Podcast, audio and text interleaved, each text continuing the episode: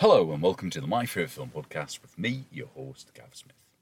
This is the final episode of Series 1, and in this episode, it will be a conclusion, talking about all the films that we've talked about in the last 23 episodes.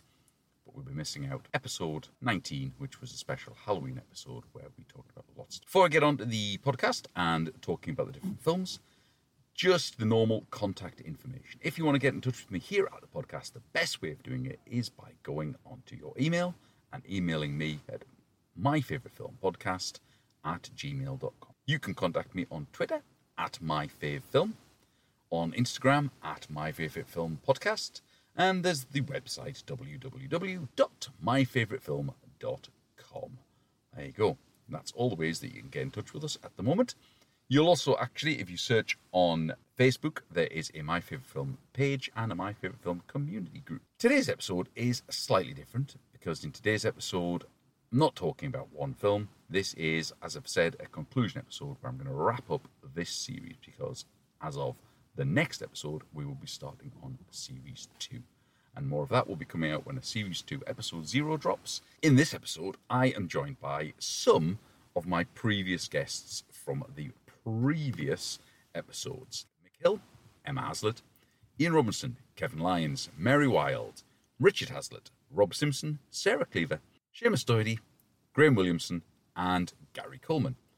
All of those have appeared on the show before.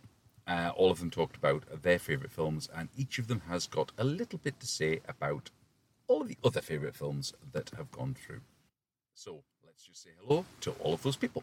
Hi, Gav. Thank you for uh, inviting me to be your first guest. Hi, it's Emma. I'm glad to be back on the podcast with you, Gav. Hi, Gav. This is Ian Robinson. Um, I have to say that my favourite film's been my, definitely my favourite po- podcast over the past year, and um, it's been a perfect companion to the weekend renovation works I've been doing.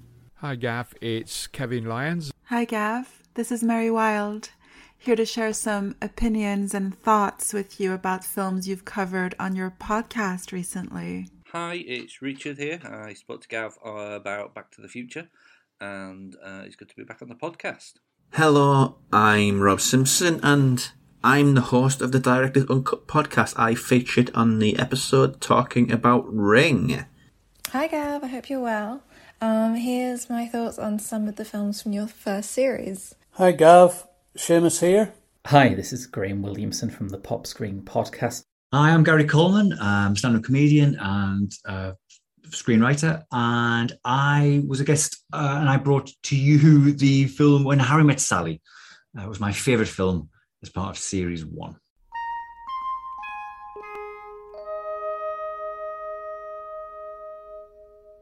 In the very first episode, way back in April 2021, it seems like a long time ago, I talked to Mick Hill about his favourite film, which was Close Encounters of the Third Kind. A fantastic film, I have to say. This is one of those science fiction films that comes along once in a lifetime. It's got everything in it. It shows how Spielberg created his films. It is his prototype for E.T.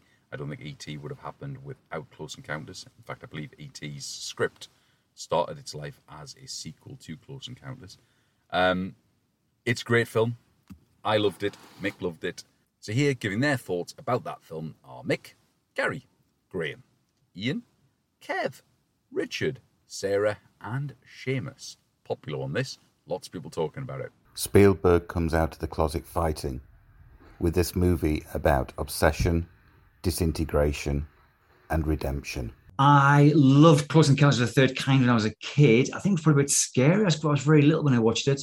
And, and I remember sitting uh, watching it, I think probably on a, on, a, on a dodgy VHS or a dodgy Betamax, I would have thought, and um, being blown away by the amazing special effects on a six inch TV set, probably in black and white. a brilliant film. I've seen it a million times since then. Loved it. Close Encounters of the Third Kind. What a beautiful film. Um, it can be hard to look back on it now because it's been so influential. On both cinema and in its own strange way, real life. I mean, the alien abduction myth in modern culture hadn't really started properly. It hadn't become something that hundreds of people were reporting when Close Encounters of the Third Kind was made.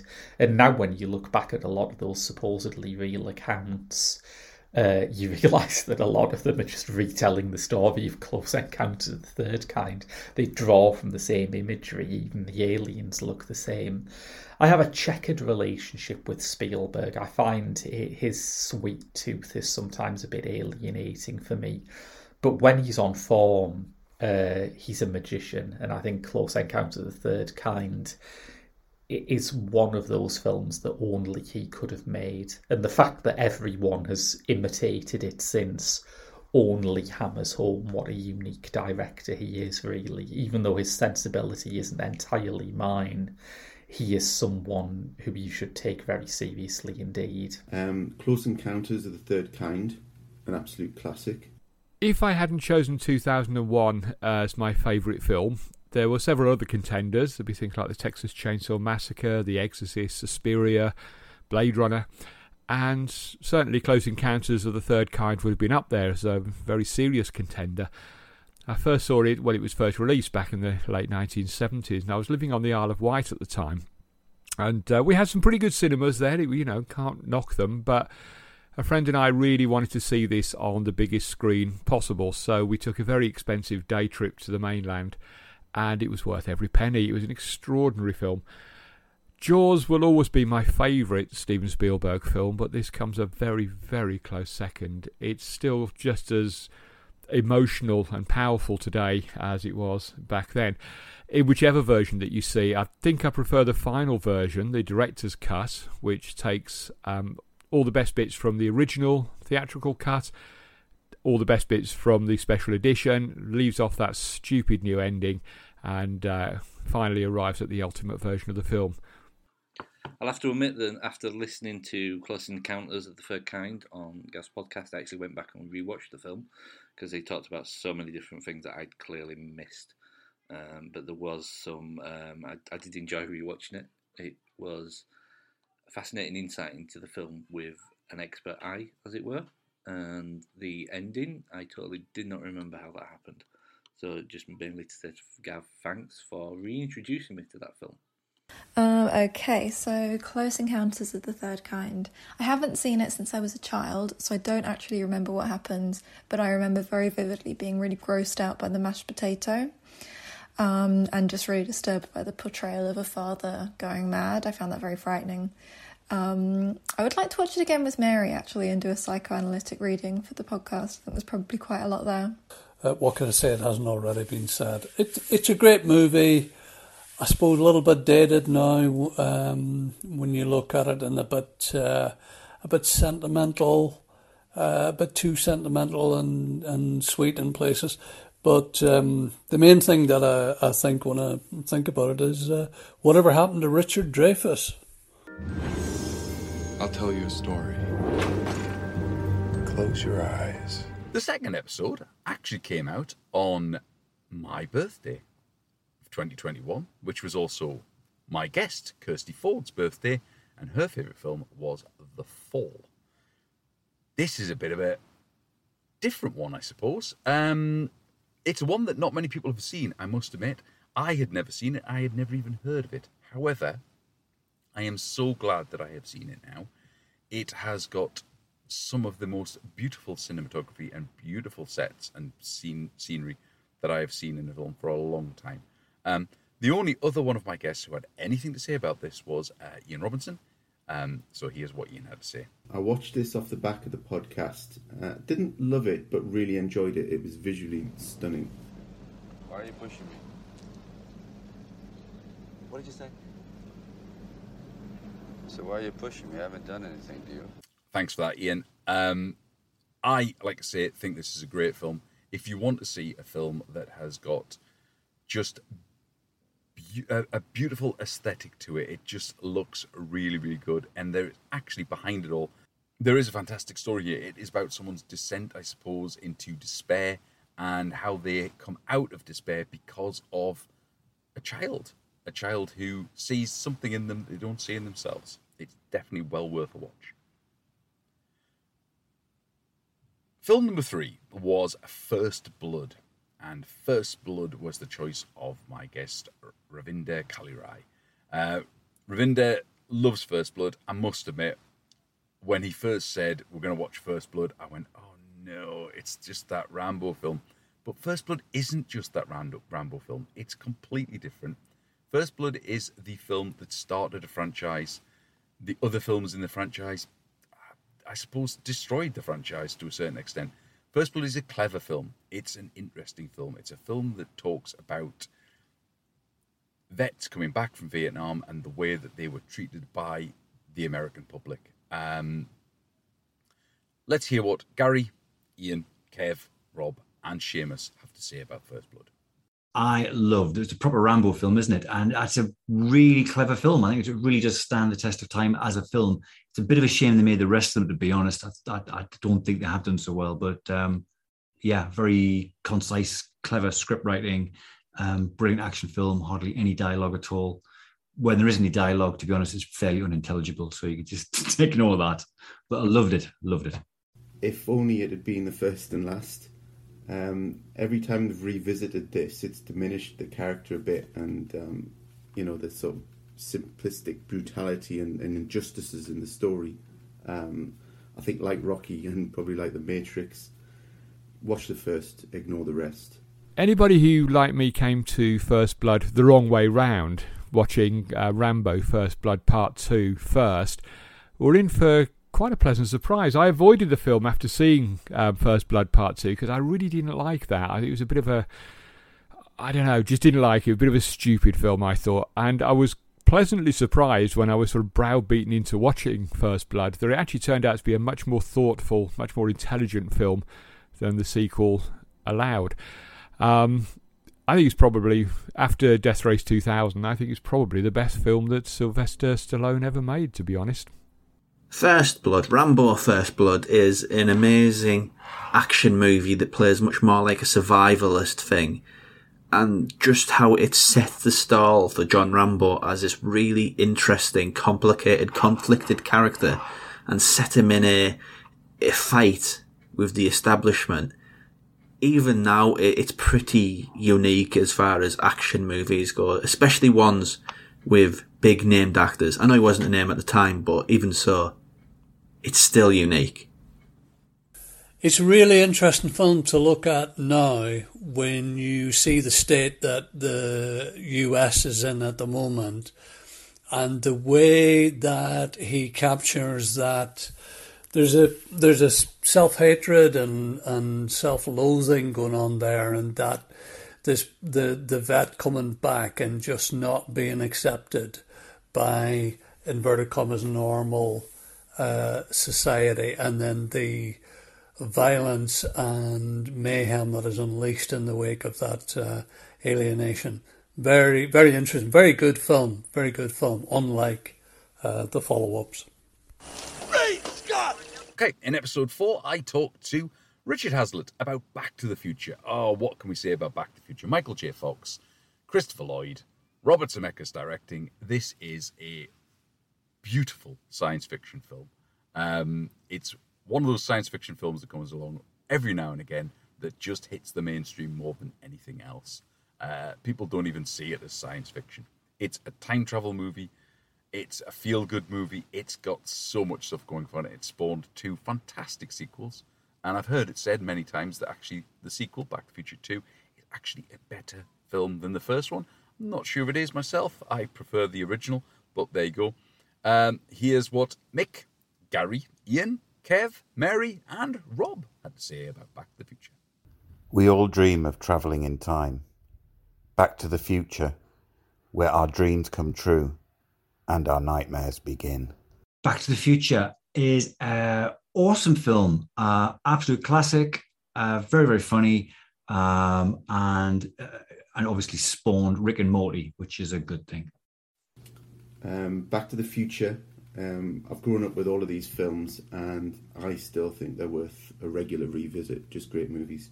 This is an essential text for approaching the problem of the Oedipus complex in a non intimidating way. I always hold up Back to the Future as being the perfect example of the absolutely brilliantly written script. There isn't anything wrong with this film at all. It's perfectly written. And to, to be able to write a time travel film full of paradoxes and not get yourself tied up in knots is quite a feat. And it does it absolutely wonderfully. Superb performances all round, especially by Michael J. Fox, turned him into a star, of course. And um, followed by the two sequels, which are almost as good. In fact, I might even go so far as to say that Back to the Future Part 2 is even better. Um, it really takes the whole paradox thing to to the extreme, I think. But this first film is just magnificent. It's just wonderful. So cleverly written, so witty, um, so well thought out. You can sit and watch it several times trying to catch them out for, you know, sort of leaving plot holes in it, and there just aren't any. It's marvellous. Back to the Future. Now I'm allowed to say I don't really like Back to the Future. I don't know whether it's because I watched it so much as a kid or or something else, but I'm kind of burnt out on the whole Back to the Future thing. It doesn't really do anything for me. I know I'm not allowed to say it, but I'm going to say it anyway. I found a toaster. In episode 5, I talked to Seamus Doherty about Badlands. Oh my god, what a great film Badlands is. It is one film that I had not seen before the podcast. Uh, Seamus introduced me to this film, but what a film. Uh, Martin Sheen and Sissy Spacek just um, making a film that basically was, I suppose, a knockoff of Bonnie and Clyde, but it actually does something that that film doesn't do. It's a lovely film. It's beautifully shot. The scenery is wonderful. The lines are wonderful. Um, if you listen to the podcast that myself and Seamus did, you can hear a lot of the the stuff we talk about in there and about the one lines that come up, the the way the script is written. It's just a lovely film. But enough of me banging on about it. What did my guests think? Well, only four of them had something to say, and that four was Graham, Ian, Rob, and Sarah. Badlands was the first episode of my favourite film I listened to because that's a film that I'm personally very fond of and a director who well, he's had his wobbles in recent years, but I am still very devout of, as uh, in my Terrence Malick fandom. I think it's Martin Sheen's greatest film performance. Um, I know a lot of people love The West Wing. I'm choosing not to listen to those people. I think Sissy Spacek is great in it. I think Malick's voiceovers are always a bit more complex than just here is what the film is about. I will get a character to say this. But Badlands is the one where that irony is most involved in the drama, where it's impossible to fully appreciate what Badlands is about without understanding that that voiceover is not entirely sincere. I think it's obviously a very beautiful film. All of Malick's films are very beautiful, but there's something encouraging about the fact that it was basically put into production because someone wanted a knockoff of Bonnie and Clyde and they got it, but they also got a lot more. It's one of those great B movie triumphs where it, it's a knockoff that gets to what is profound and interesting about the subject matter much more efficiently than the still very good A list picture that it's imitating. Badlands, I'd forgot I'd seen until the podcast. Probably one of Alex Cox's Moviedrome movies in the middle of the night. Um, I just remember it being bleak with a weird vibe, and that was pretty much my lasting memory of it.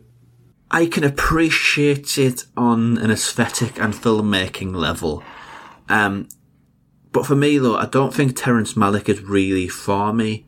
He's interesting, but I just find his work very, very hard to attach to. Even this early on when he was making, I think this is his debut. Even when he was making his debut, it didn't really do much to it. Like, it just didn't really do much for me. Let's not overcook it. Um, Badlands. I remember on the episode that I was on, we discussed that To Die For would be good to program in a double bill alongside I, Tonya, but actually, Badlands is also a really good candidate. Um, you've got the same based on a true crime origin, same slightly psychopathic, unreliable female voice narration. Um, these are actually quite similar films. Uh, I love Badlands and I always will. Love the way Martin Sheen puts his denim jacket on. I love Sissy's new socks. Love it all. I like to be in America. Okay by me in America. Everything free in America. For a small fee in America. Film number six was West Side Story. Oh, what a musical. This was the original one. It was long before, well, not long before, but it was before Steven Spielberg's version of West Side Story hit the public. Um, it was Neve Utley that chose this one. Um, she did a lovely call with me from, from Bonnie, Scotland, where she lives. Um, I love West Side Story. I think it is a great film. It's a lovely musical. It's got so many fantastic songs, and it's songs that you will know, songs that you will love. Um, Emma, Ian, and Sarah. This is what they thought. West Side Story. Um, I think everybody loves a little bit of Romeo and Juliet, and I definitely love a Broadway adaptation. Um, this is definitely classic Sondheim at his best. Um, you can tell why it was up for those 10 Oscars um, back in 1961, um, especially when you really think back to the editing of the song and dance numbers. Now, even if you're not interested in the whole song dance musical uh, vibe, you just need to watch it just for the aesthetic impact that this editing has. It is absolutely fantastic. Take a watch. Uh, West Side Story. The podcast made me try again, but I have to admit that I struggle with all but a very few stage show films. Uh, West Side Story. I don't watch musicals much anymore, but it used to be a really big thing for me. And back when I did, I think this is probably my favourite or one of my favourites. Um, I love the sharks and their girlfriends, the way the men's socks and shirts match their partners' dresses. Um, and I love Rita Moreno and the way she acts in all of her numbers. I think she's a genius. And George Ch- Ch- Chakiris, George Chakiris, is really sexy. Um, the Jets are really boring in comparison. Because it's the only bang you're ever going to get, sweetheart. In episode 7, I talk to Emma Haslett about The Adventures of Priscilla, Queen of the Desert, which is probably one of the longest titles that I think I've got. Uh, it's a great film. This is a film about drag queens in the Australian outback. I don't think there's much more you can say than that. Um, it's about a lot of other things, but it's one of those films that is just so worth a watch. Um, and I think if you listen to the podcast and hear what Emma has to say with it, you will want to go and see it.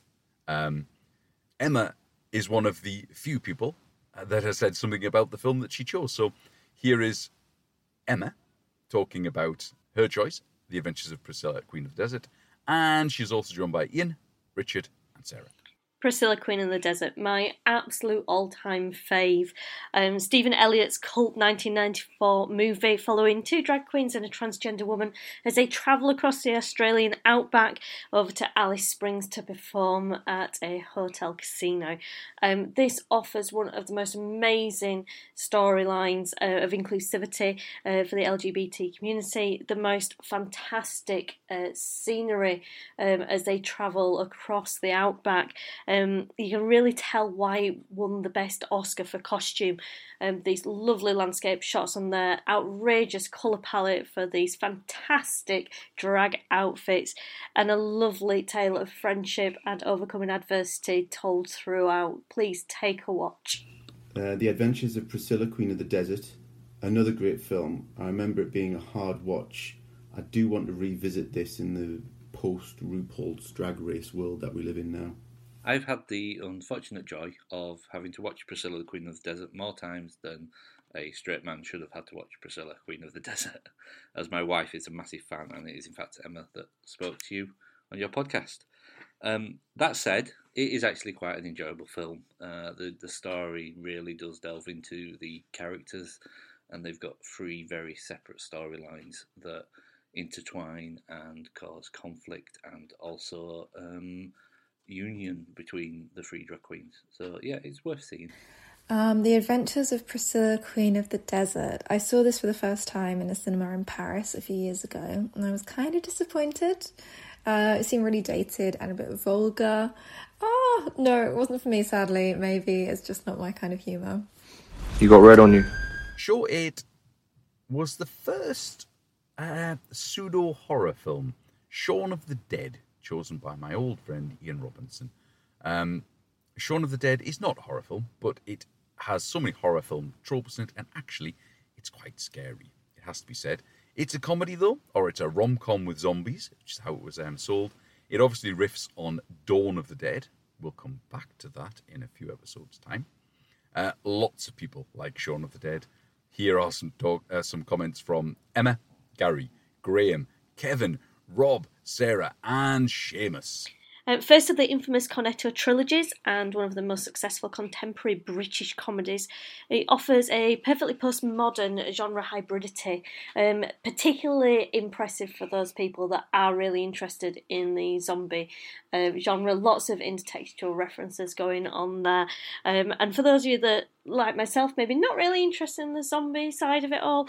Nice little rom com element running through there as well to keep you uh, entertained throughout. I absolutely love Shaun of the Dead. Brilliant script. Quite rightly started the career of um, uh, Simon Pegg and whatever he's called, Nick Frost, um, and the, obviously the infamous director Edgar Wright. Um, yeah, brilliant film, and all and best of all of the uh, Cornetto bunch. Brilliant film. Shaun of the Dead. Shaun of the Dead is a, a film that I love the most. Well, actually, I don't know, man. Do I love Shaun of the Dead more than other Edgar Wright films? I love Baby Driver a lot, but that's its own thing. Whereas if you're looking for Edgar Wright's, Simon Pegg, and Nick Frost's sensibility at its earliest, at the time when they'd sort of just stopped dreaming about being in films and started actually being in films, that's the one you'd go for. Like all Edgar Wright films, it is such a clever structure and it is animated in great part by Simon Pegg's love of romantic comedy, a genre which I'm finding more and more fascinating as it becomes more and more unfashionable. I think the fact that no one these days can get it right makes the older examples of it that, you know, nail it. Uh, uh, more and more interesting to me. A very clever film, this one. Um, obviously, it starts with the punning title and just keeps on going. Edgar Wright and the rest of the team, they obviously knew their zombie films inside out, particularly the work of uh, George Romero. It's full of in jokes, absolutely packed to the rafters with in jokes. Everything from the um, "We're coming to get you, Barbara" to the "Join us" joke. I mean, there's just so much stuff going on here for horror fans and particularly fans of zombie films. And um, again, it's one of those films that just sort of makes perfect sense when you're watching it. It's absolutely ludicrous. The whole notion of the film is absolutely ludicrous, and it's so beautifully written that you buy into all of it. And at the end, it, it even turns out to be very, very moving.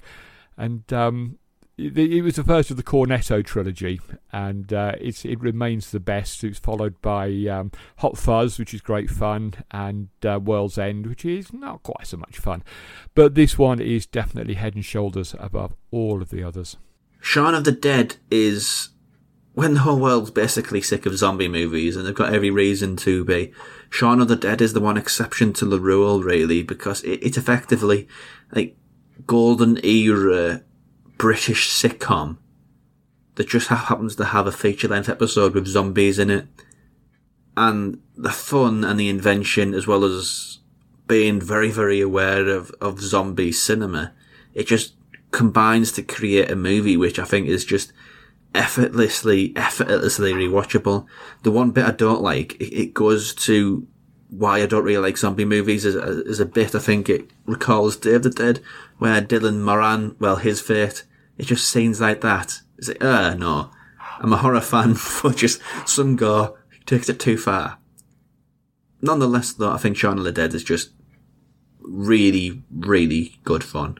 Shaun of the Dead, a classic. I love Edgar Wright generally, and I think for most people, Shaun of the Dead is one of those comfort films you can watch again and again. The only thing for me is that the actress that plays Shaun's girlfriend was once in this ITV drama called Secret Smile with David Tennant, and it was about domestic violence. Uh, does anyone else remember this? Because it just kind of came on TV one day and absolutely ruined all of those actors for me. Like that is the thing about British actors; they've always done something really sick in a crime drama once that you can never really quite forget. Shaun of the Dead, what an absolutely brilliant movie. As a die-hard zombie fan, uh, this movie for me has got everything. It's got excellent zombies, really, really funny, uh, very good set pieces, great catchphrases, You've Got Red on You, uh, etc. Are really, really good, and a film you can just watch over and over again. We're on a mission from God. Show number nine. Show number nine was The Blues Brothers with Carl Delahaye. Uh, Carl loves the Blues Brothers. He explains so well in his uh, talk about how it's, he loves it and why he loves it. Um, I do too. There's nothing better than this. It's got everything you'd want from a film, to be honest. It's got some fantastic music. It's got a great story. It's got some cracking comedy. It's got the best cameos going. Uh, it's yeah, it's it's a, a wonderful film. Yes, it's a bit slow, um, but that's indicative of the time that it came out. Here's Mick, Gary, Graham, Ian, Kevin, Richard, and Seamus to tell you what they're for. Everybody needs somebody to love. Watch these two toe tapping ne'er do wells on a mission from God as they speed across Chicago in search of freedom. It certainly makes you think. The Blues Brothers love the film, um, and my kids, my, neighbor introduced our children to it at a very young age, really inappropriately young age, um, but they loved it. Um, I'm not so sure it actually stands up the test of time, apart from the musical element of it. Um, I'm not sure the performances stand up the test of time, but it's the Blues Brothers, so you've got to love it, haven't you, really? Blues Brothers is an interesting one. I think because of when I came to uh, to start watching films, I find a lot of those consensus 80s classics a bit hard to warm to. A lot of them you kind of have to grow up with.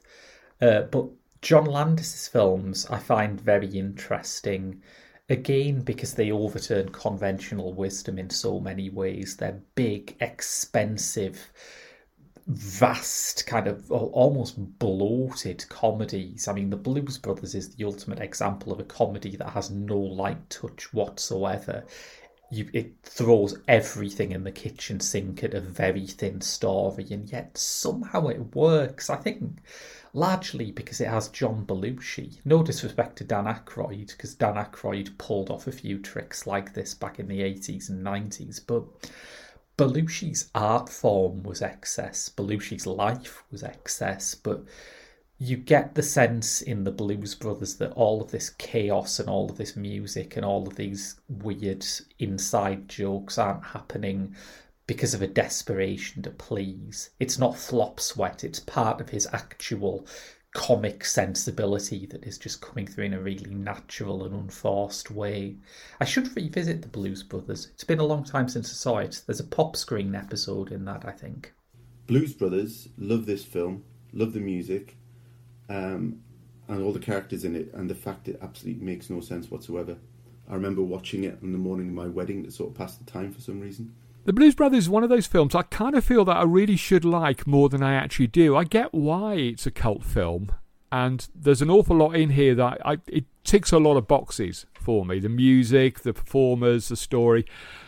It just doesn't quite. It's one of those films that when I'm watching it, I really, really, really like it. I'm really enjoying it when I'm watching it, and then if it turns up on a streaming service or turns up on TV or I'm browsing my Blu-ray shelves. I skip over it. I just think nah, I don't really fancy the Blues Brothers today, and I don't know why. It's just one of those really weird films that whenever it's made available to me, I tend not to watch it. Though when I am watching it, I enjoy it well enough. It's just uh, it's a good film, but it doesn't really float my boat like some of the others do. I'll admit it's been a long while since I've seen the Blues Brothers, but the one thing I can say is that I really enjoyed the car chase. It was apparently at the time the largest and most expensive um, car crash involving the most amount of vehicles ever filmed in cinematic history. And um, I think there was one point where I watched the film just to watch the car chase again. Blues Brothers, who cares about a plot? What a fantastic mess of a movie. The worth watching just for the cameos alone from some of the greats of R&B and music in general, Aretha Franklin, Cab Calloway, etc. Absolutely fantastic movie. I love John Landis's work. Uh, I really enjoyed uh, Animal House as well. One of the one of the first films that I, uh, I went to see that really made me laugh out loud. Cause it's my movie, my movie, my superhero movie. It's all about me, yeah, it's all about me. Show number 10 was a little bit of an oddity, I suppose. Um, this was just because my son, Max, really, really wanted to do one of the episodes. So we talked about Teen Titans Go to the Movies. Um, it's a great film. Do you know what? It's one of those films that does something to the DC franchise that I don't think any other film is brave enough to do. It shows that DC can really just take the mick out of themselves, and they're very good at it. Uh, in possibly the same way as the new Super Pets film looks like it's going to take the mick out of this DC franchise. It's a great film. I love Teen Titans. I love the series. I love this film. It's a musical as well, so if you like musicals, just go for it. It's actually got some cracking songs in it. It really has. Um, unfortunately, of my guests, the only one that had anything to say about it was uh, Ian. So here's what Ian had to say. Teen Titans Go to the Movies. I haven't seen, I have to be honest. Um, but following the podcast, I definitely wouldn't turn it off if I came across it. I love you. In my dreams, I love you. Show number 11 talked about Brazil. Terry Gilliam's Brazil. Oh, man. I don't know what else I can say about Brazil that I didn't say already during the podcast. Um, Brazil is a beautiful, beautiful film. Terry Gilliam is a wonderful director. The things he puts on screen are just fantastic. And Brazil is just one of those films that you can just watch and watch and watch. As I think is shown by the amount of people that have got something to say about this, um, which will be Mick, Gary, Graham, Ian, Kevin, Mary, Rob, and Seamus. That's what they had to say. Has anybody seen Lowry? This dystopian film from 1985 was a career highlight for everyone involved. Never has a film felt more relevant than now. Oh my word, Brazil! I absolutely love Brazil. Terry Gilliam, um, the most amazing film, and it's got such a tragic ending. Absolutely heartbreaking the ending, um, but an amazing film. So powerful. Got to watch it. Uh, Brazil is a movie that I love very, very much, and maybe if Mulholland Drive wasn't here, it would be the film on this list that I adored the most. Uh, I was a huge fan of Terry Gilliam growing up. Again, it's that subversive sensibility that really appealed to me as a teenager. I was also aware of the mythos surrounding Brazil before I saw it. I was aware that it was this huge, deeply complex, insanely ambitious film that Gilliam had to fight and fight and fight to get through the studio.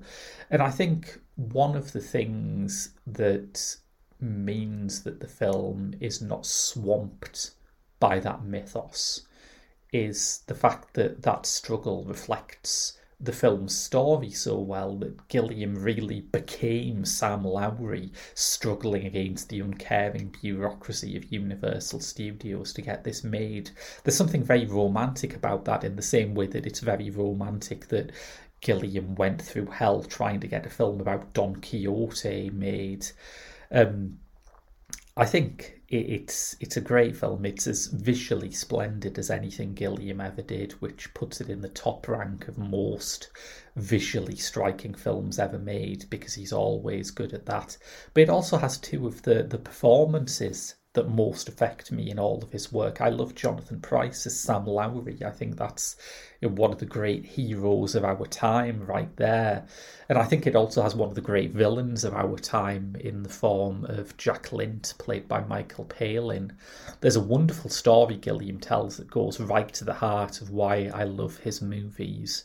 Um, which is that he was once talking to George Lucas about villainy in films and he realised to his horror that George Lucas actually believes Darth Vader is the most evil character that anyone can possibly imagine. And Gilliam's point, which I think is a very true point, is that real evil isn't the guy in black who stomps around telling everyone how evil he is.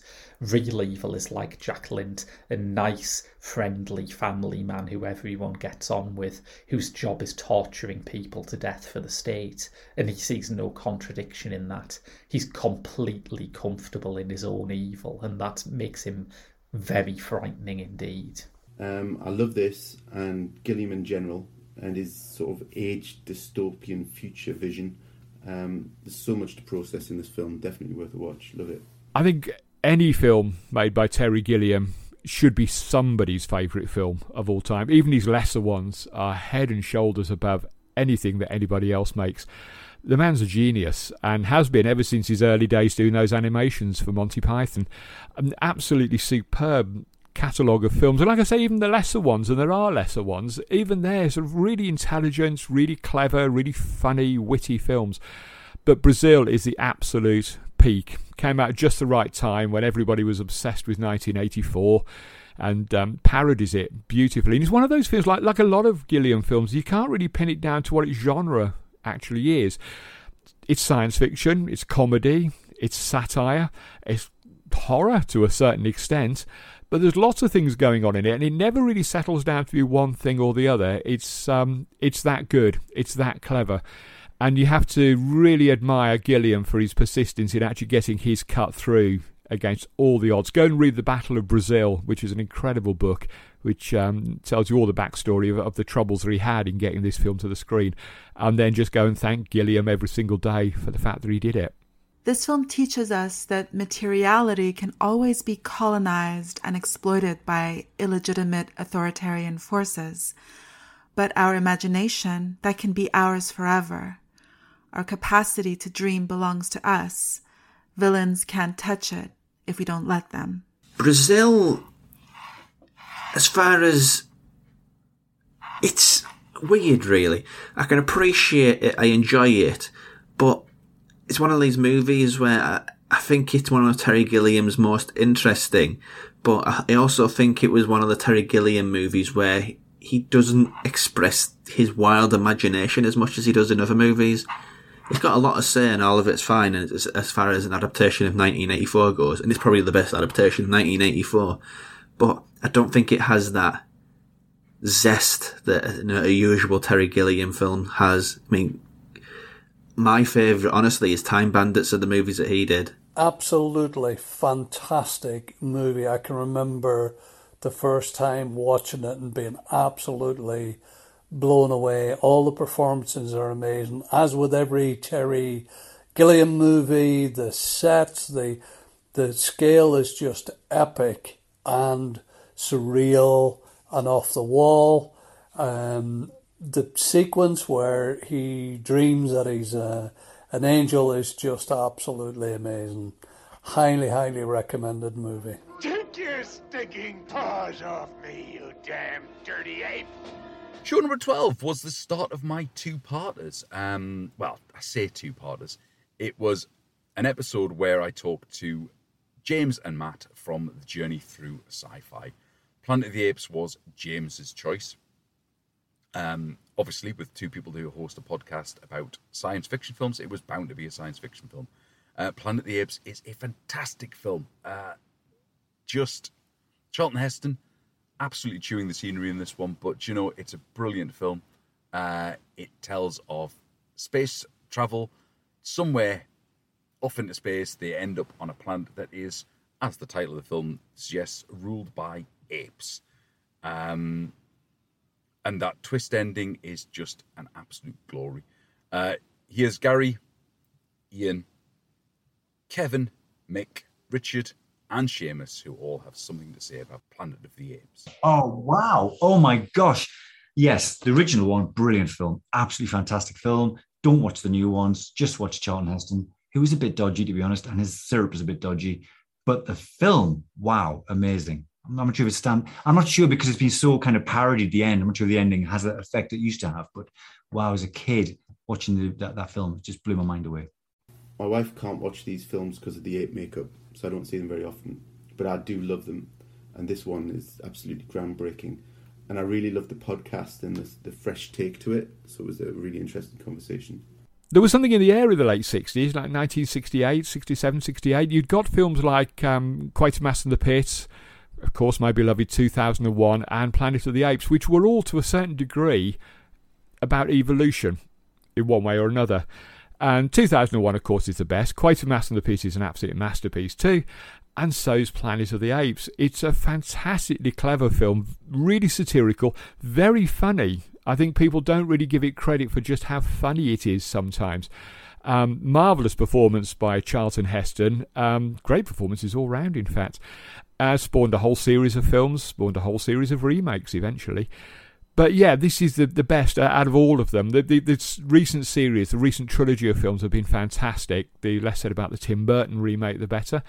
And the original remakes are all very variable in quality, but this original is still an absolute masterpiece. I just never tire of watching this film. Add this one to the list of films that would have made it to my favourite film had 2001 not existed. A gun toting Charlton Heston sets sail from a planet of brainless chumps, only to find himself marooned on a planet of brainless chimps. When I saw Planet of the Apes on Gav's list of podcasts, I was slightly worried it might be the Mike Wahlberg version. Um, luckily, it wasn't, and it was the original Charlton Heston version. Um, one of the greatest films um, ever made, in my opinion. And the twist at the end is uh, amazing and fantastic. I remember when I first saw the twist, being um, like just shocked by it. It just blew my mind, and it's probably the first twist ending I ever saw in a film on screen in your podcast, Gav, you mentioned how the, uh, the the film title itself is a bit of a spoiler, which the people making the film didn't seem to realise because it's 30 minutes until you actually see your first ape. And when the ape is revealed on the horse while they're hunting humans, there's just the whole dramatic sound. Uh, the the way it's filmed is just all very like meant to instill shock in the audience. It's like I'm sorry, but if you hadn't seen the title and looked at the poster or watched any of the trailers, I, I, don't think you would have been shocked to see that there was an ape riding a horse.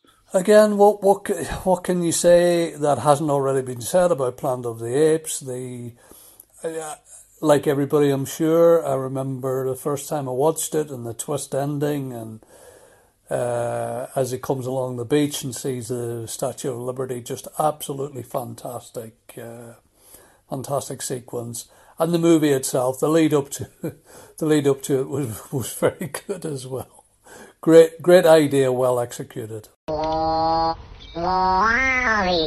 Episode 13 was the second of my two-parter with uh, Matt and James from the Journey Through Sci-Fi, and of course this time was Matt, and Matt was talking about WALL-E. WALL-E, Pixar Animation's silent movie about robots. It's, well, I say silent, it's not quite fully silent, there is some words in it, but it is a mainly silent film. Most of the comedy, most of the story comes from the silent movie parts of it, which are the parts between Little Robot WALL-E and Eve. Um, Matt loves this film for lots of different reasons, and I think it's probably worthwhile you listening to the podcast to hear why Matt loves it. Um, but so do Gary, Graham, Ian, Rob, and Mick, and this is what they had to say. WALL-E, WALL-E. Um, brilliant movie, almost kind of a silent movie, really, isn't it? It's um, I, I just sat and watched that film and cried like a baby through it. It's such a beautiful, again, very very bittersweet, tragic comedy. Um, gorgeous movie. Go watch it. Yeah. WALL-E. WALL-E is a film I'm uh, a great admirer of. It came out in the middle of that run where Pixar were just invincible. It's maybe not my favourite product of that run they had. I think I would rate Up and maybe The Incredibles higher. But in a strange way, it's the riskiest one. It's a story with almost no dialogue, where the characters who speak the least and who were the least facially expressive are the ones you're meant to empathise with. And when it, it goes into the human realm, it becomes even more daring. It mixes in real life footage with animated characters in a way that normally is something you do if you're in a sort of Who Framed Roger Rabbit situation. If there's a big textual reason why you have this break in the film's reality, but WALL-E just does it because it's fun, and I think the whole film has such a, light creative spirit that it gets away with things that would be absolutely terminal terminal in any other animated film. I mean, how many cute films for kids have you seen where the hero's best friend is a cockroach? Most studios would insist on something at least passingly cute. WALL-E was a really lovely movie. Watched that many times with my son. Um, I remember my dad took him to the cinema to see it and hated it at least enough times to mention it like several times over. How can anybody not like WALL-E? Uh, for me, it's probably top tier Pixar, just because it's effectively a silent movie about robots finding love. It also happens to have really, really wholesome values. Whilst having those wholesome values, it also has I mean, we've all seen it in the news, like some new invention, and thinking, "Oh wow, WALL-E's true. WALL-E's a soothsayer. All these little things it's predicting are coming true in, in real life." But yeah, it's just, it's just such a effortlessly charming and wonderful little movie, WALL-E. More tear jerking than Bambi, more prescient than 1984. This fantastic animated cartoon Wall E shows our future so bleakly and so truly. Knock, knock. Who's there? It's the police, ma'am. Your son's been hit by a drunk driver. He's dead. Film 14 was Joker, which was chosen by uh, Mary Wild. This is the Todd Phillips Joker starring Joaquin Phoenix. Uh, I have so many thoughts on this. I am a huge DC fan, as I think comes across within the the interview I had with Mary. So is Mary. We are both massive fans of Batman. Um, there is something about Joaquin Phoenix's Joker in this that is just amazing. It's a very different Joker than we've seen before. Um, when the film was first muted as coming out, I did wonder whether we needed another Joker. We just had Heath Ledger's Dark Knight Joker and Jared Leto playing the Joker in Suicide Squad, and obviously on the back of Jack Nicholson's show stealing performance as Joker in the 1989 Batman, did we need another Joker? Truthfully, probably not, but hey, the one we got was absolutely fantastic and one of the best Jokers that I have seen on film for an awful long time. Um, I'm still undecided whether or not Joaquin Phoenix is my favourite Joker or not. I think Heath Ledger's performance was amazing, as was Jack Nicholson's. And to be honest, Mark Hamill's Joker in the animated series is still one of my favourite. But on film, this version of the Joker is absolutely amazing. Here are some thoughts from Gary, Ian, Mick, Rob, Sarah, and Seamus. Joker. I yes, I, I so Joker. I absolutely love Joker. Um, I wasn't convinced when I went there. I thought I wasn't going to enjoy it, and I was totally blown away by it. It's probably the best of all of the DC Marvel um, uh, sort of spin-off movies by a mile, absolute mile. And the performance of uh, Joaquin Phoenix is just incredible. Um, yeah, and just as a standalone piece of work about the sort of descent of a man's mind, it's just absolutely brilliant. The Joker, that's a tough watch worth doing. I think it stands alone and lives outside the franchise, but doesn't take anything away from it and the Joker legacy. I think the the discussion in the podcast was excellent. I felt like I learned loads from that. Joker, or How I Fell in Love with a Clown Faced Psychopath. Robert Pattinson, take note. This is the bar. Um, if you want to know my views on Joker, why not listen to our review of it on Projections Podcast? Uh, Joker, I hate Joker. Uh, I'm going to be perfectly honest. Um, s- essentially, the reason for that is the director at the time says he's not, he can't make comedy movies because everybody's chasing wokeness, everything's too hyper woke.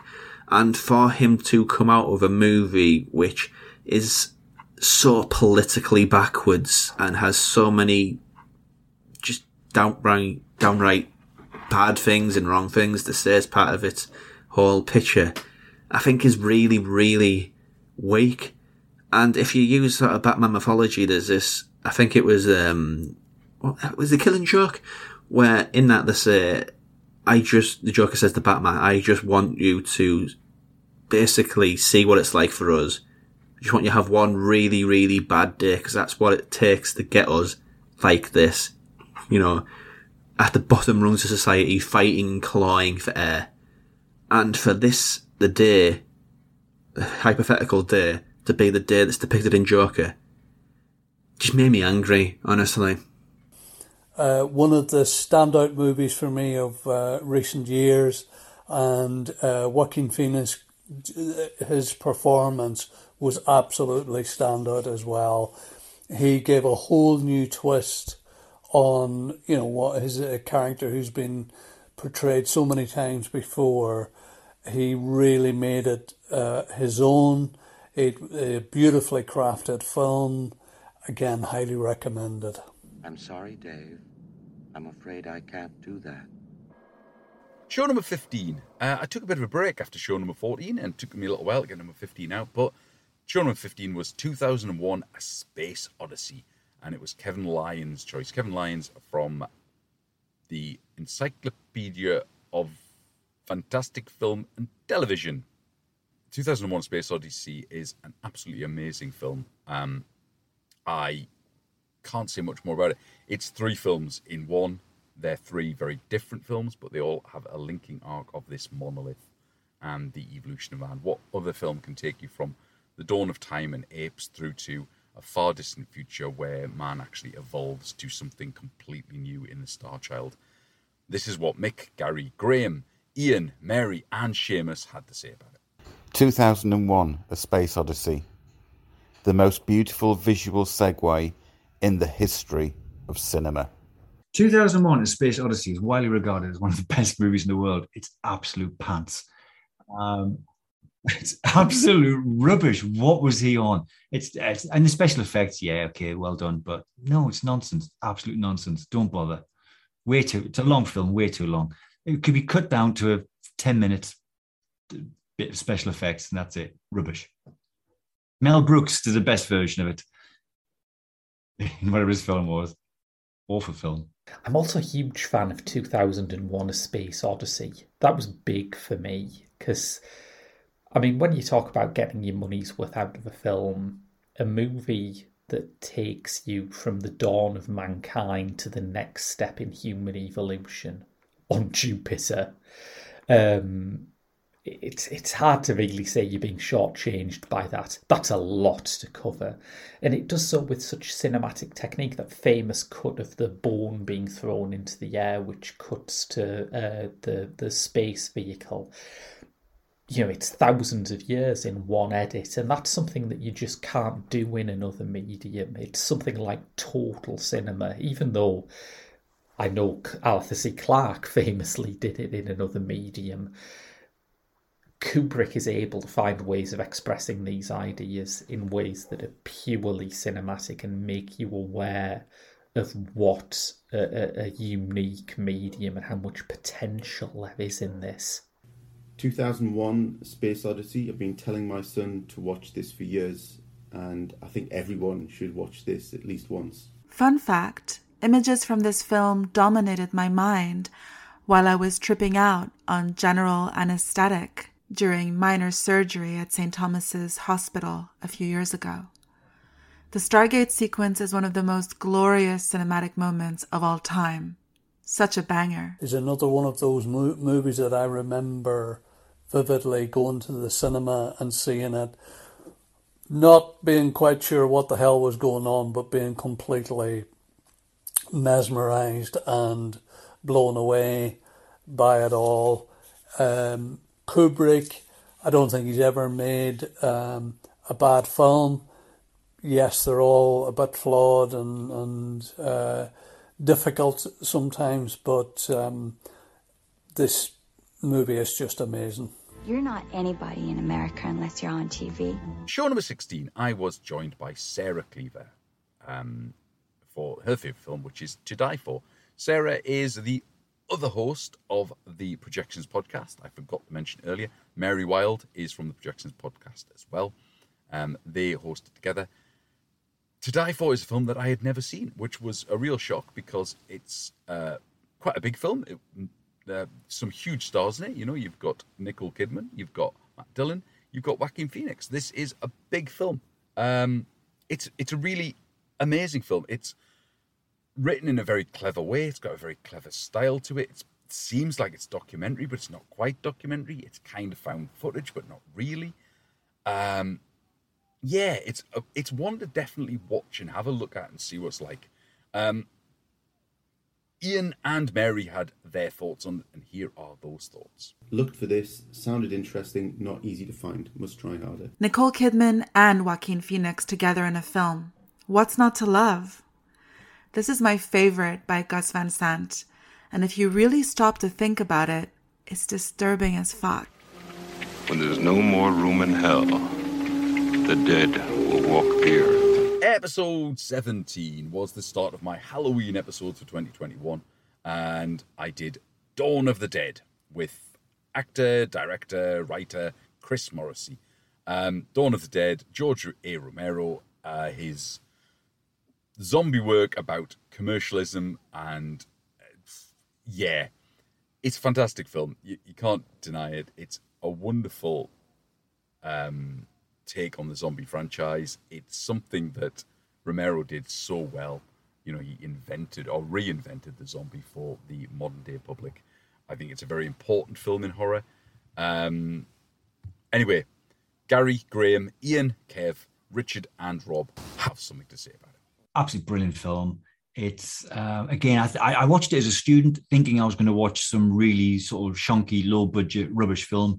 It is really shonky, it is low budget, but it's brilliant. It's a fantastic film. Really, really stands up as a, as a bit of filmmaking. Go watch it. I was quite late getting into films as a kid, uh, and one of the things that really hooked me early on was Dawn of the Dead, which I thought was both more transgressive and more dangerous, and obviously more gory than anything I'd seen in my life. But it also has this major anti consumerist, I mean, you can't even call it subtext, can you? It's right there.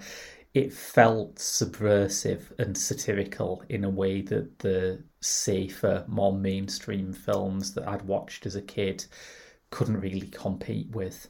I think when you come back to it now, you're also struck by how epic it is. It's far longer and far broader in scope than a horror film should be. Uh, and yet, not only does it work, it also still has this claustrophobic siege quality, which you'd think would be completely destroyed by that kind of expansion. It's a film that just overturns the conventional wisdom about how to make a horror film at every turn. This is the one with the Winchester, right? No, I, I love this. Um, I still need to check if the one that you discussed in the podcast, the full version, is the one is one I've seen. Um, but I definitely wouldn't let a minor watch it. Now, I think it's very possible that um, I'm the only horror fan in the world that isn't quite entirely sold on Dawn of the Dead. I love George Romero's films. I love Night of the Living Dead. I love Day of the Dead. I don't love the other Dead films quite so much, but Dawn of the Dead, I don't know, it never quite blew me away like it does so many other fans. Um, I I did actually say this on the Evolution of Horror podcast, and I'm amazed I'm still here. To be honest, I could hear them building the Wicker Man outside because it is really sort of the, you know, it's, it's it's like almost biblical proportions to some horror fans. I just find it's a bit of a one-note film. It's got this one really good idea that zombies equals consumerism, and Romero sort of beats us over the head with it for two hours, and I kind of wanted a little bit more than that. It's not as lean as Night of the Living Dead, and it's not as clever and as deep as Day of the Dead. It's still a good film. Don't get me wrong. I don't dislike it, but it's it's I don't know. It just doesn't quite connect with me. I should go and hide now because that Wicker Man will come back it, and I'll be burned alive in that for for my my blasphemy a second time around. I'll have to confess that despite being a big zombie fan, I didn't see Dawn of the Dead until after I had seen Shaun of the Dead. And the only reason I watched it afterwards was for context to Shaun of the Dead, so that I could then rewatch that and figure out any of the hidden Easter eggs and things like that on it. But still found it a very enjoyable film and a worthy start to the zombie zombie film franchise world. Um, I've got complicated feelings about Dawn of the Dead. It's one of these movies where I watched it when I was young. It was one of the earliest horror movies I saw, but at the same time, I think if I watched it again now, I don't know whether it'd hold up. Because once upon a time, its its subtext um, about consumerism was really, really cutting edge, interesting. The gore effects, even though the zombies are grey for some reason, was really, really cool. But if you, it's one of these things, it's perfect encapsulation of its time, but outside of its time, I don't really know whether it'll hold up.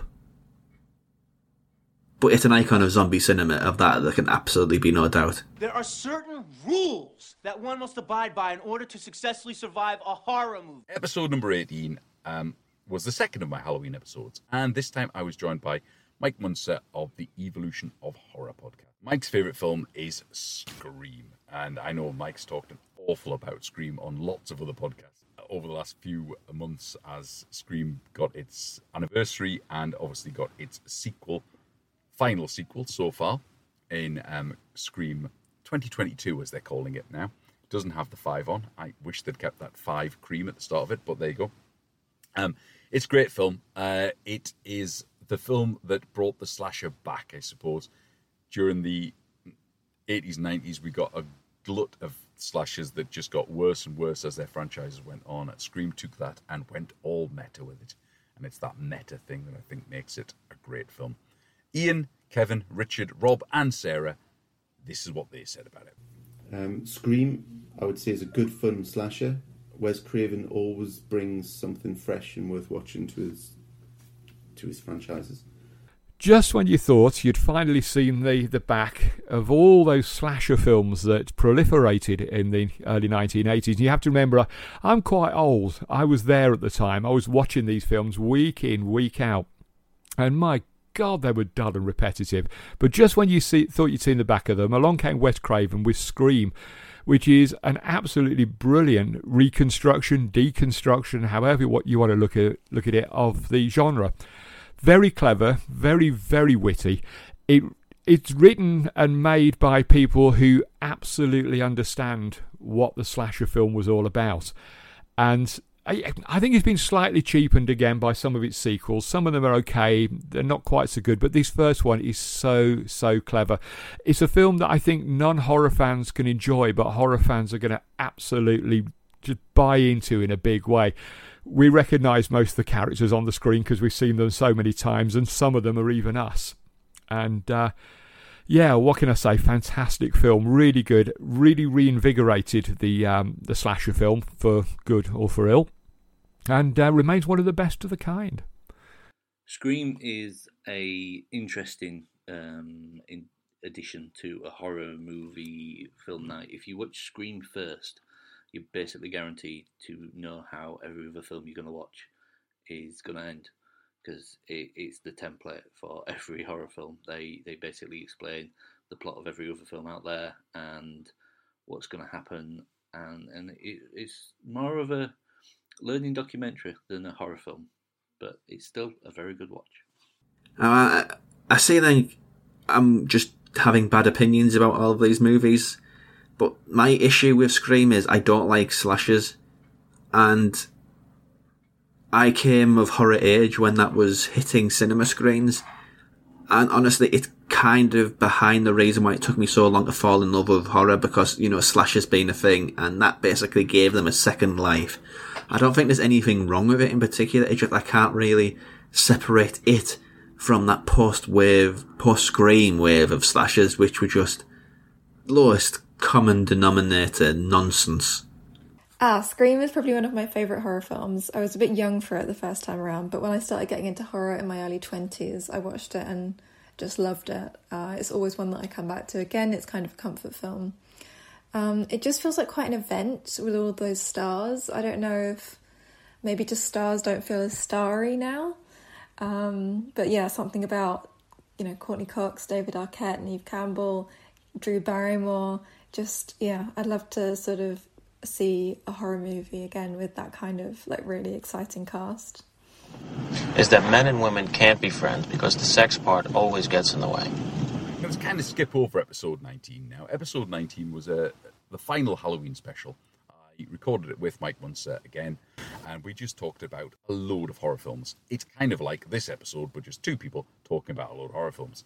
To be honest, I'm not going to go through them again. If you want to listen to that one, go back to it. It certainly is a fantastic film list for a Halloween evening. If you want some good horror films, that's where to go.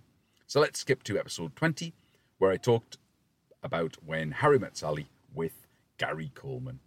Um, when Harry Met Sally is just the perfect rom com, and that's all I'm going to say about it. Graham, Ian, Mary, Sarah, Seamus, and Mick had this to say about it. And that is a film that overcomes the un- current unfashionability of its genre so well because it is so sharply written. Its two leads are so likable that even if you don't have personal experience with that kind of dilemma of sort of someone who's a friend who might be a lover, it, it's it gets across the worldview of its characters and the world they live in so well. Um, and it's very easy to see why Meg Ryan just became the queen of this genre after it was released. When Harry Met Sally, I have seen that, but apart from the iconic scene, I really have no recollection of it whatsoever. A fun comedy to escape into. Maybe a little too cute for my tastes, but I'll have whatever Meg Ryan is having. So, when Harry Met Sally, I guess I think it's kind of a perfect film, but I don't have much of depth to say beyond that. I'm a big fan of Meg Ryan, though. Um, I screened in the cut last year for Zodiac Film Club, uh, and I realised a lot of pe- young people who come to my screenings, I'm a hit with Generation Z. Um, I realised a lot of them don't know who she is, and I think that's crazy. And I really hope she has a comeback one day. No, I'm not usually a fan of rom coms, but uh, I will make an exception for uh, this movie. Great performances and uh, a really, really well written. I liked the way it was structured and set up with them meeting over the years. And of course, the scene in the restaurant um, is uh, everybody's favourite. I'll have what she's having. When a friendship turns into love, you can't wait for the rest of your life to start.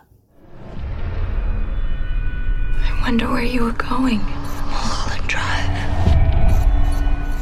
In episode 21, I talked to Graham Williamson of the Geek Show and of the Pop Screen podcast, and I always have problems saying that. The Pop Screen podcast. There you go. Um, about his favourite film, which is Mulholland Drive, which bizarrely's got nothing to do with pop. Uh, David Lynch film. Um, I said this in the podcast episode. I have a problem with David Lynch. I don't know what my problem is with David Lynch. I think he is an absolute genius when it comes to making films, but I cannot ever walk away from one of his films and go, I want to watch that again. It's never happened to me. I don't think it ever will. Um, I hope one day that he will surprise me and I will actually go, yes, I love that, well done.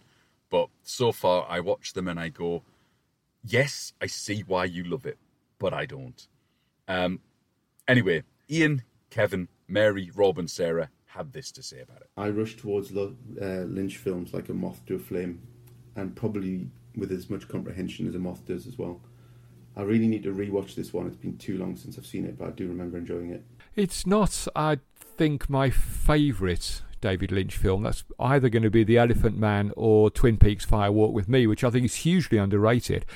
But it is a superb film, and definitely his his last really great film, Inland Empire. I I don't rate at all. Astonishingly, I'm recording this in uh, February 2022, which means that Mulholland Drive is now 11 years old, and it certainly doesn't feel like it. It's um, I think it's probably his most disturbing film. I think even more so than Eraserhead. But um, yeah, marvelous performances all round. Absolutely super, as you would expect from Lynch. Beautifully directed, beautifully lit, beautifully shot. As weird as it gets. I mean, it really is an extraordinary odd film. And I think if it is going to be his kind of last great masterpiece, if we overlook Inland Empire, which I think we probably should, it really does feel like it's um, a really good way to have gone out. In fact, I kind of wish he had stopped with Mulholland Drive, to be honest. But um, yeah, an absolutely superb film.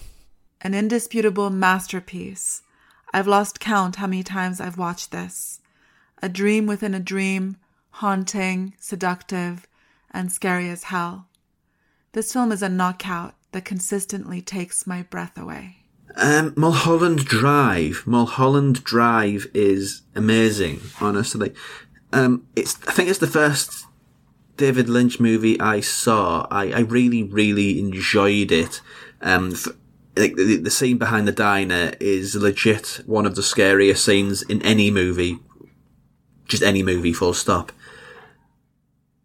And when you get, I think it's the, it makes sense to a degree, and then you get the Silencio, and it's such a perfect rug pull that it's it gave life to all of these theories about what it all really means. And I think that, David Lynch, whether intentional or not, he's quite an enigmatic figure, put this this level in it's so wide and open for interpretation and so well shot and interesting and well acted. It's one of the early masterpieces of the 21st century. Um, I really think there's nothing scarier than Mulholland Drive. I first saw it as a teenager when I rented it from Blockbuster with no idea who David Lynch was or what it would be, uh, and it completely terrified me. I had to close my eyes through a lot of it.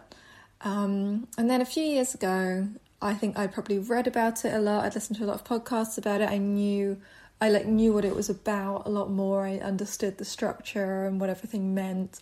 Um, but I hadn't rewatched it, and I was living in Paris. They were showing it at a cinema, and I went by myself, thinking that I was a grown up now. I totally understood the film. I knew when the scary parts were, and I wouldn't be scared. And I was so frightened that I almost had to leave the cinema. I'd clearly blocked out. I thought I remembered what the scary scenes were, and I clearly blocked out the the, mo- the most scary ones from my memory. And uh, the only reason I didn't leave the cinema was because I didn't want to be judged by all of the other random cinema goers. And I'm glad that I stuck it out because it's one of the greatest films of all time. 私がずっと味わってきた恐怖 For episode 22, I talked to Rob Simpson of the newly titled Directors Uncut podcast. He also works on The Geek Show. Um, Rob Simpson, his favourite film is Ring or Ringu. Not sure. The Japanese horror film. Um, the one that I suppose, in a similar way to Scream, in a similar way to Don't Dead, did things to the horror franchises that were completely different. It gave us a different type of villain, I suppose, um, in Sadako. It, this is an amazing film. It's actually really, really scary, but it's not gory or gruesome in the way that a lot of people think it is. There aren't any deaths really shown on screen. Um, nobody gets attacked. There's no gore. It, it's yeah, it's a sedate film from that point of view, but it is scary in a very different way.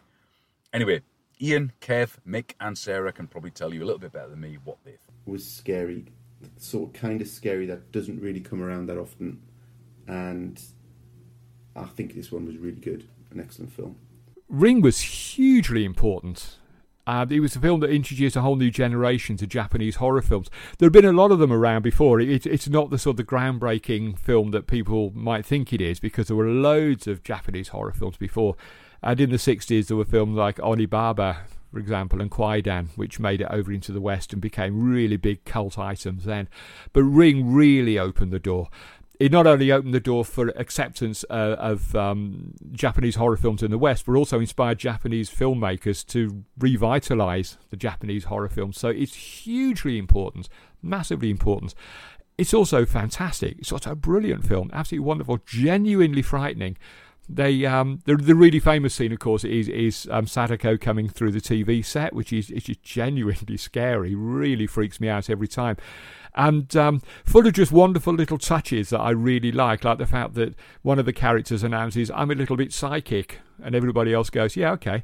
It's like they, nobody seems to bat an eyelid that somebody says they're psychic, and I just love that about this film. It exists in its own weird little universe where this sort of thing is just happens every single day. Led to a whole string of rip-offs, remakes, sequels. None of them uh, are, are even close to the original. It's a superb film and remains so, and will always be one of the greats of Japanese horror, I think. The most terrifying ring since the Black Death. A Japanese classic so terrifying that you'll want to turn the TV off. But that won't protect you. Um, big fan of The Ring or Ring. Um, although I have a controversial opinion, which is that the American remake is better. Um, for me, there's just much more to it when it comes to the sort of bad mother character and her job, her investigation, the research. I love all of that stuff. Um, and I just really like that everything's green in the remake. I like Gore Verbinski's completely obsessed with green to a level that I just I think is quite funny. Um, Projections podcast also has an episode on this if anyone's interested. There can be only one. Episode 23 was my episode. Uh, I was privileged to have Matt and James from the Journey Through Sci Fi join me once more, and they talked to me about my favourite film. My favourite film is Highlander. Um, I'm not going to say any more about it because it is my favourite film. And honestly, if you want to know what I think about it, go back and listen to the episode. This is what Gary, Mick, Ian, Kev, Richard, and Rob had to say about it. Highlander is Gav's favourite film, and for that reason alone, everyone much watched it. It is a really good film. The first one, really, really good. Uh, insane casting. Um, Christopher Lambert, I think, was the Highlander. Was um, it's just so many memorable lines. Such a crazy film. I was really, really as a kid into sort of Dungeons and Dragons and sort of high fantasy, and it does all of that. Swords. It kind of makes some twisted sense when you watch the first one. Um, it has got its own kind of internal logic that does make sense. Yeah, brilliant film. Good, really good fun film. I haven't watched it for years, but I'd love to watch it again. There can be only one. Highlander. A fantastic film with a great plot, stunning story, great photography, and Sean Connery as Sean Connery. Highlander. There can only be one, if only. I remember the second one was the worst film I'd ever seen for quite some time. Lambert is awful in both of them, and the music's really cheesy, but I still like it somehow. I'm not sure why. Nostalgia, maybe. This is a, again a, one of those films which possibly certainly makes it into my top ten. I think it it could have been a contender for my favourite film.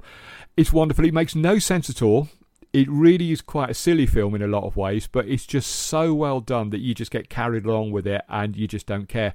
You've got um, Christopher Lambert playing this this um, yeah, so you've got Christopher Lambert, a Frenchman playing a Scottish Highlander, and you've got Sean Connery, a Scotsman playing an Egyptian. Who I think is also Spanish. Anyway, it's all very confusing. Uh, don't worry about things like that. Just go along with it. Don't ask too many questions. Buy into the whole. All the action scenes are absolutely wonderful. Really good. And again, it led to sequels. Um, the less said about them, the better. As somebody once said, there can be only one. Um, so yeah, just just stick with the original film, which is just absolutely wonderful and it's just never been beaten. Highlander is, is one of the films I saw as a uh, young teenager, and probably one of the first action films I saw. That and I think maybe Die Hard. And the one thing that stuck with me, despite the plot, despite the fact that it's the best of the three Highlander films, was the soundtrack. And the soundtrack by Queen was fantastic. And I, I, I don't know, it, it's, there's so many elements in the film the plot, the way he's essentially stuck in time, immortal, there can be only one, all that stuff. But still, it's kind of magic all the other Queen songs that are in there. Fantastic film. Highlander is um, it's a cool action movie. If you think of it, if there's only one Highlander, it's a great 1980s action movie. Even if some of the accents are kind of weird and make no sense. In a, in a, on its own, of its own volition, Highlander is a great action movie with swordplay and great characters. Kurgan, I think he's called. Great stuff when you add the sequels, kind of diminishes it, but just ignore the sequels. Highlander 1 is a cool 80s action fantasy movie. And that's it. That is the 22 films that I have talked about in Series 1 with some fantastic guests. And when I say fantastic guests, I mean fantastic guests. I started off the series just talking to my friends, my family. And towards the end there, I got to meet some fantastic people who do their own podcasting or whatever it is they do actors, directors, uh, writers, all sorts of different people. Uh, I have to do some quick, quick recap on shout outs. Um, Matt and James from Journey Through Sci Fi, you've joined me a couple of times. Thank you so much, guys. Um, if you are if you like science fiction, honestly, the Journey Through Sci-Fi is a fantastic podcast learning all about sci-fi and, and the different genres. They go through series by series, talking about different subgenres within sci fi. They are currently doing one on dystopian fiction, and honestly, it's a fantastic series so far. So go and try and find the journey through sci fi. Um, Mary Wild and Sarah Cleaver, who both join me from the Projections podcast. The Projections podcast is uh, an interesting podcast. They talk about films and they psychoanalyze them pretty much, and also talk about a, a lot about um, star signs and the star signs of actors and how that affects the way they, they act in films. It, it's an interesting um, take on it. Um, I think Sarah and Mary are really good. They make me laugh, which is a good thing. I think their podcast is very witty and very clever.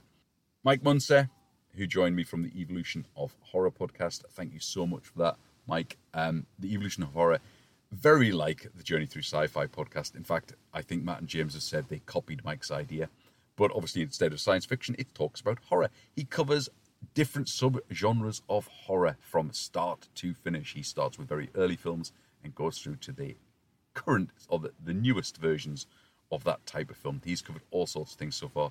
Just finished a series on aliens, and I think he's starting on vampires next. So, well worth a listen to if you like your horror.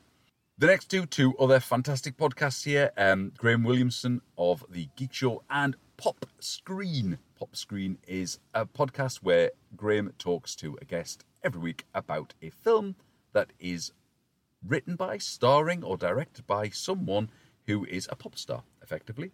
Um, if you listen to the, that uh, particular podcast, you will find out I've, I've guested on there just, I think, the three times now.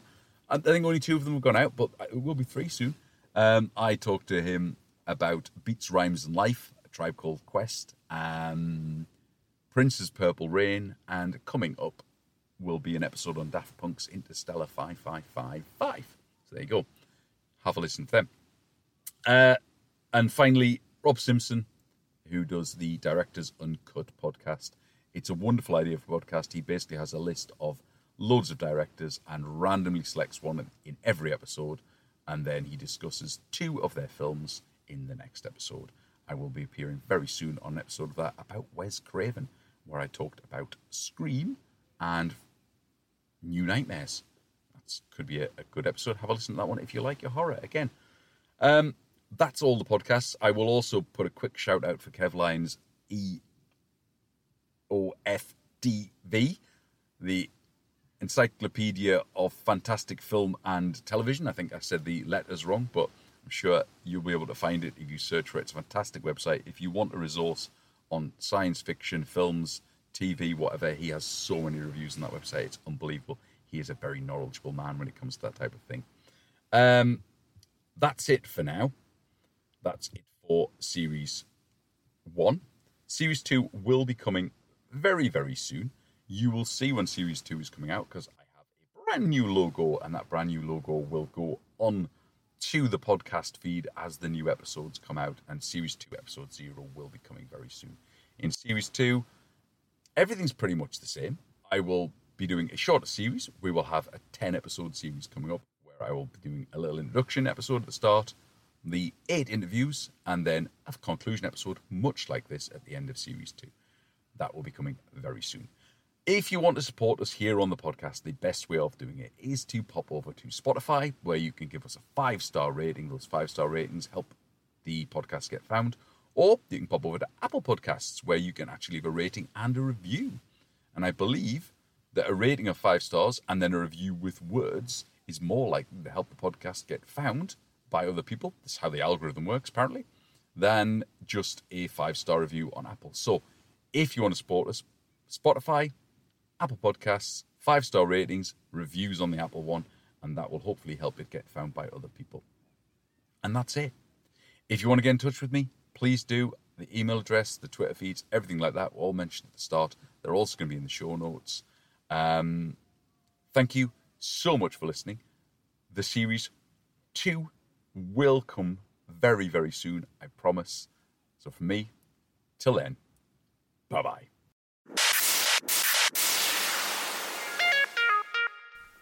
Finally, thanks to Acast for hosting the website and to Max Smith for the theme tune composition. To get in touch with the podcast, remember that website is www.myfavoritefilm.com.